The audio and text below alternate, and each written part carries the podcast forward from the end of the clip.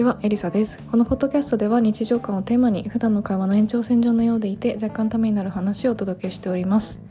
という体裁で毎回やっているんですけれども、今回の話に関してはおそらく若干もためにならないというふうに思います。っていうのも、今回はあの、小坂からっていう私が一番大好きなジブリの映画を英語で聞いて英語の音声で見たっていうお話なんですけど、まあ、ただその感想をね言っているだけということになりますのでためにはならないというふうに思います。なのでこれから先の15分間をですね若干の無駄に使ってもいいという方のみお聞きください。で話は変わるんですけどなんか私今撮ってるのが10時で9時まで昼寝しててあの帰ってきてでなんかちょっといろいろクッキー作ってたんですよ。クッキー作った後にちょっと眠いなと思って7時ぐらいに昼寝をして9時まで昼寝をしてました。はい。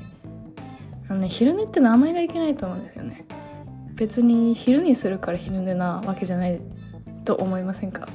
長い睡眠は昼寝じゃないっていうのは分かるんですけど短い睡眠は全部昼寝なんですよ。何時にしようと。昼じゃなくても。なので私の中では、えーこの7時から9時までの2時間の睡眠は昼寝ということになっております。はい。おそらく目がバッチバチに冴えてしまったのでこのままあと23時間は寝れないと思います。はい。というわけで本編の方に入っていきたいと思います。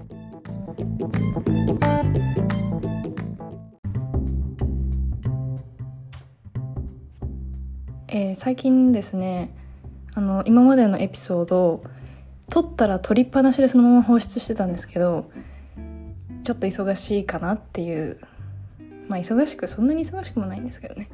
まあちょっと忙しいかなっていう言い訳もちょっとありましてあのそのまま放出してたんですけどそこで気づいてしまったのがめっちゃなんかつらつらつらつら喋ってるからこんな感じのトーンで。話が入ってこないですよね。思いませんか？なんか上がり下がりなさすぎて。自分で聞いててもうちょっとなんかディズニーのキャストさんみたいになんかあーあーあーってこうなんて言うんだろう。上下みたいな感じで喋んないとあ今もだ。みたいな感じで喋らないとやっぱり聞きづらいと思うんですよね。なのでちょっと今日はもう10時半なんですけどあの夜で若干の隣人への迷惑っていうのも考えずにちゃんと声の上がり下がりを意識しながら話していきたいと思います。ちょっと聞きやすいですか？わかんないですけど。まあこんな感じでやっていきますね。えー本日国立小坂からを英語で見たっていう話なんですけど英語字幕で見たんじゃなくて英語音声で見ました。そこであのー、国立小坂からの始まりってめっちゃ良くないですか？私大好きなんですよ。なんかあの水色のあのトトロとかのなんて言うんだろう。ななんて言うんだろう。まあよくあるなんかロゴみたいな感じでそのジブリが作ってるよみたいなロゴがこう出てきた後にそのロゴが半分消えかかってるぐらいのところでチッカッカッカッカみたいな。なんかチクタクじゃないけど。なんそんな感じの音が流れてでそれでピアノが始まって入っていく。めっちゃ好きなんですよ。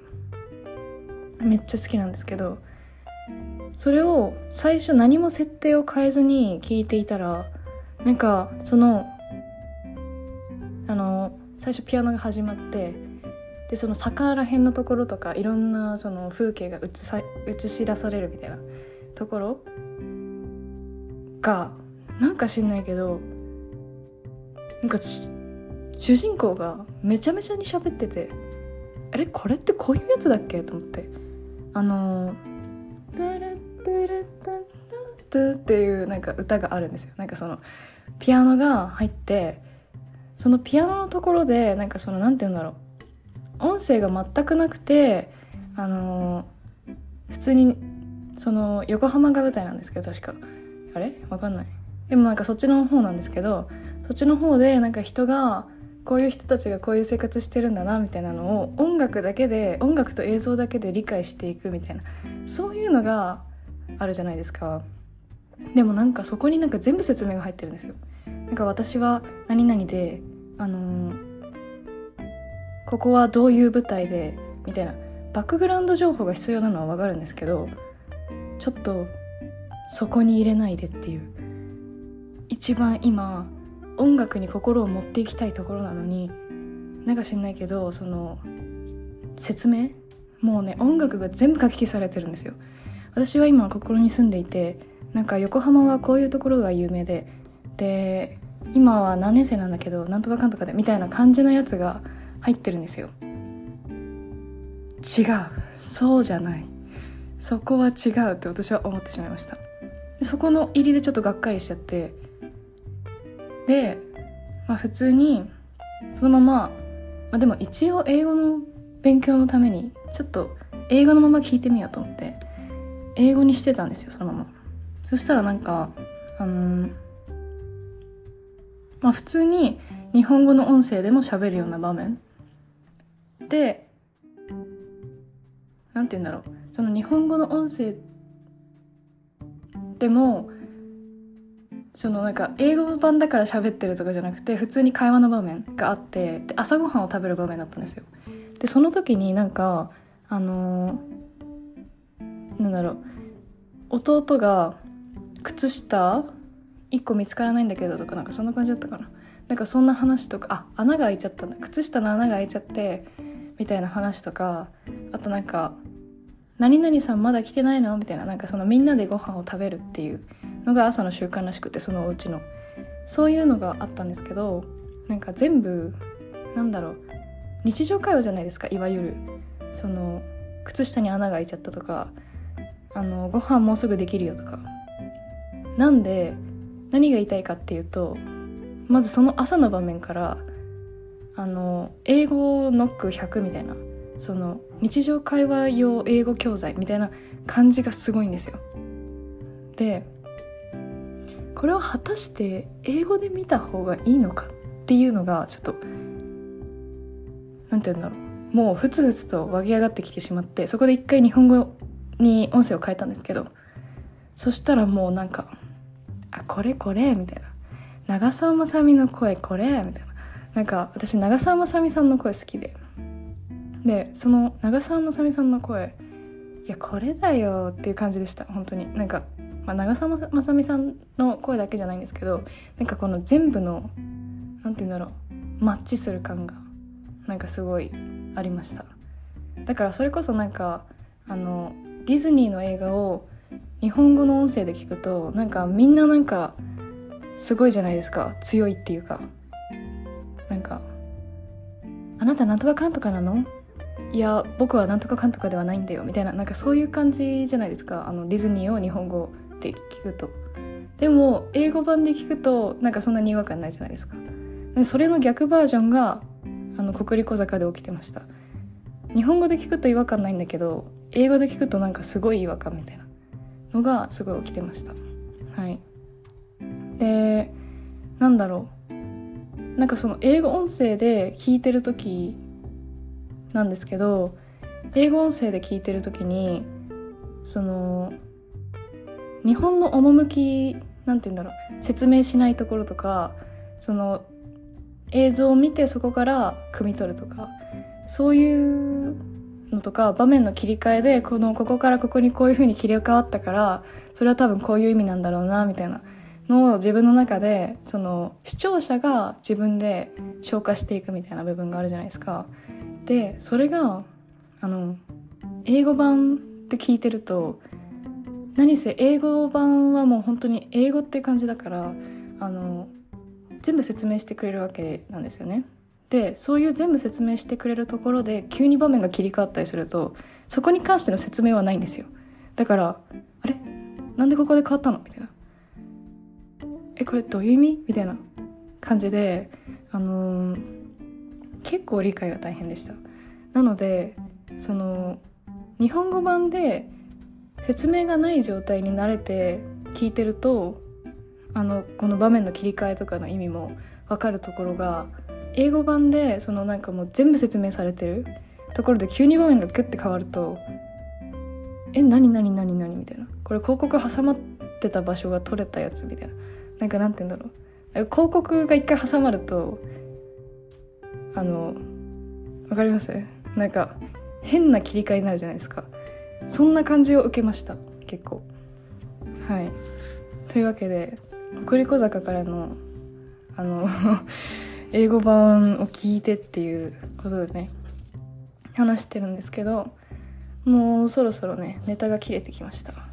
とりあえず何が言いたかったかっていうと趣が全て失われてましてで本当に英語の日常会話学習教材になってました。そういう意味ではねすごいいいんだと思うんですけどなので私は4分の1を聞いてちょっとこれやめようと思ってちょっと日本のその日本語版で聞こうと思ってでそのまま放置してあります。でそれで放置したまま「君の名は」が見たいなと思って「君の名は」にちょっと勝手にその映ったんですよ。なんですけどなんか知んないけど「君の名は」ネットフリックス私の契約プランの問題なのかわかんないですけど見られなくて。でまあちょっと違うの仕方ないからと思って「千と千尋の神隠し」を今見ているところです。それはなんか知らないけど国立小坂からは本当になんか日本人向けの作品なのか国立小坂からを英語版で聞いた時はなんかもう本当に違うっていう感じがしたんですよ自分の中で。でもなんかその「えー、千と千尋の神隠し」を英語で聞いた時は全然なんかぴったりそうだよねこれこれみたいな感じでなんかめっちゃぴったりでした。はい。だからなんか「千と千尋の神隠し」を英語で見るのは結構いいかもしれないですね。なんかストーリーが結構なんかあのー、こんなこと言ったらあれですけど送り小坂からってストーリーがよくわかんないじゃないですか最初の方。なんかないというか日常生活を見せられてるみたいな感じが私の中ではあるんですけど千と千尋の神隠しはもう最初からもうストーリーって感じじゃないですか。なんか豚に両親が豚になるぐらいのとこところとかもうなんか全部がだからなんかねあのー、そうなんですよね。あの「千と千尋」は英語でも全然理解できると思います。でなんか千尋って確か9歳とかですか？わかんないけど。そんなにあれですよね。若めですよね。だからなのか分かんないけど。なんか国立小坂からを見てた時はその主人公と主人公とちょっと恋愛関係になりそうな男の人の距離感めっちゃ遠いなって思ったんですよ。なんかなんて言うんだろう。まあ遠いんですよ。私のなんかそのいろんな他のやつと比較すると。でもなんかそその国立小坂を見てから「千と千尋」見るとなんかめちゃめちゃ吐くとか壁ドンしてるし一番最初の初っ端のシーンから。なんかなんて言うんだろう肩に手回したりとかもしててすごい距離感近いなって思いました。なんかだからこそ海外の人にもスンとなんか受け入れてもらえるのかもしれないですね。わかんないですけど。って思いました。私の一番最初に見たそのいわゆる私のななんていうの最初のジブリ作品は「千と千尋の神隠し」だったんですけど私が1歳ぐらいの時におじいちゃんおばあちゃんがプレゼントしてくれたんですよ DVD を確か。1歳かな？3歳ぐらいかな？なんですけど何せ3歳ぐらいだから内容が全く入ってこなくてでなんかなんか映像がなんかすごいじゃないですか。豪華っていうか。だからなんかそれに興奮してなんか「え何これすごい!」みたいな感じでなんかただただ映像の綺麗さを見てたっていう記憶しかないのであのなんだろう。改めて見てあこういう話だったっけ？みたいな感じでした。なんか他のジブリ作品そういえば「キキ魔女の宅急便」も見たんですけどあれこういう話なんだっけ？って思いました、まあ、そういう話ですよね。なんか曲全部聞いたことがあってなんか面白かったです。なんかうん。やっぱり有名なジブリ作品とかを見るとあこの曲知ってる？みたいな。なんかあここで流れるんだみたいな。ここが原点ねこの曲のっていうなんかちょっと何て言うんだろう嬉しくなりますね。はい。というわけで最近はまだ「千と千尋の神隠し」も半分しか見切ってないので半分もいってない？のいや半分はいったわ。半分しか見切ってないので北陸小坂から4分の1「千と千尋の神隠し」半分そして新しいものを今見始めているので長く続かないタイプなんだなっていうのを自分の中で自覚しております。はい。お。ネットフリックスで見てるんですけどエラーが起きちゃった。うん大丈夫だ。はい。というわけでこれからえー、もう10時半なんですけど「千と千尋の神隠し」の続きを見ていきたいと思います。昨日半分見て今日半分見てとても有意義な夜ですね。一人でネットフリックス。ネットフリックスでチルするの一人です。はい。ルームメイトも今みんな金曜の花金の夜でね外出してるので一人です。というわけでもう15分ぐらい経ちますので今日はここで終わりにしたいと思います。ありがとうございました。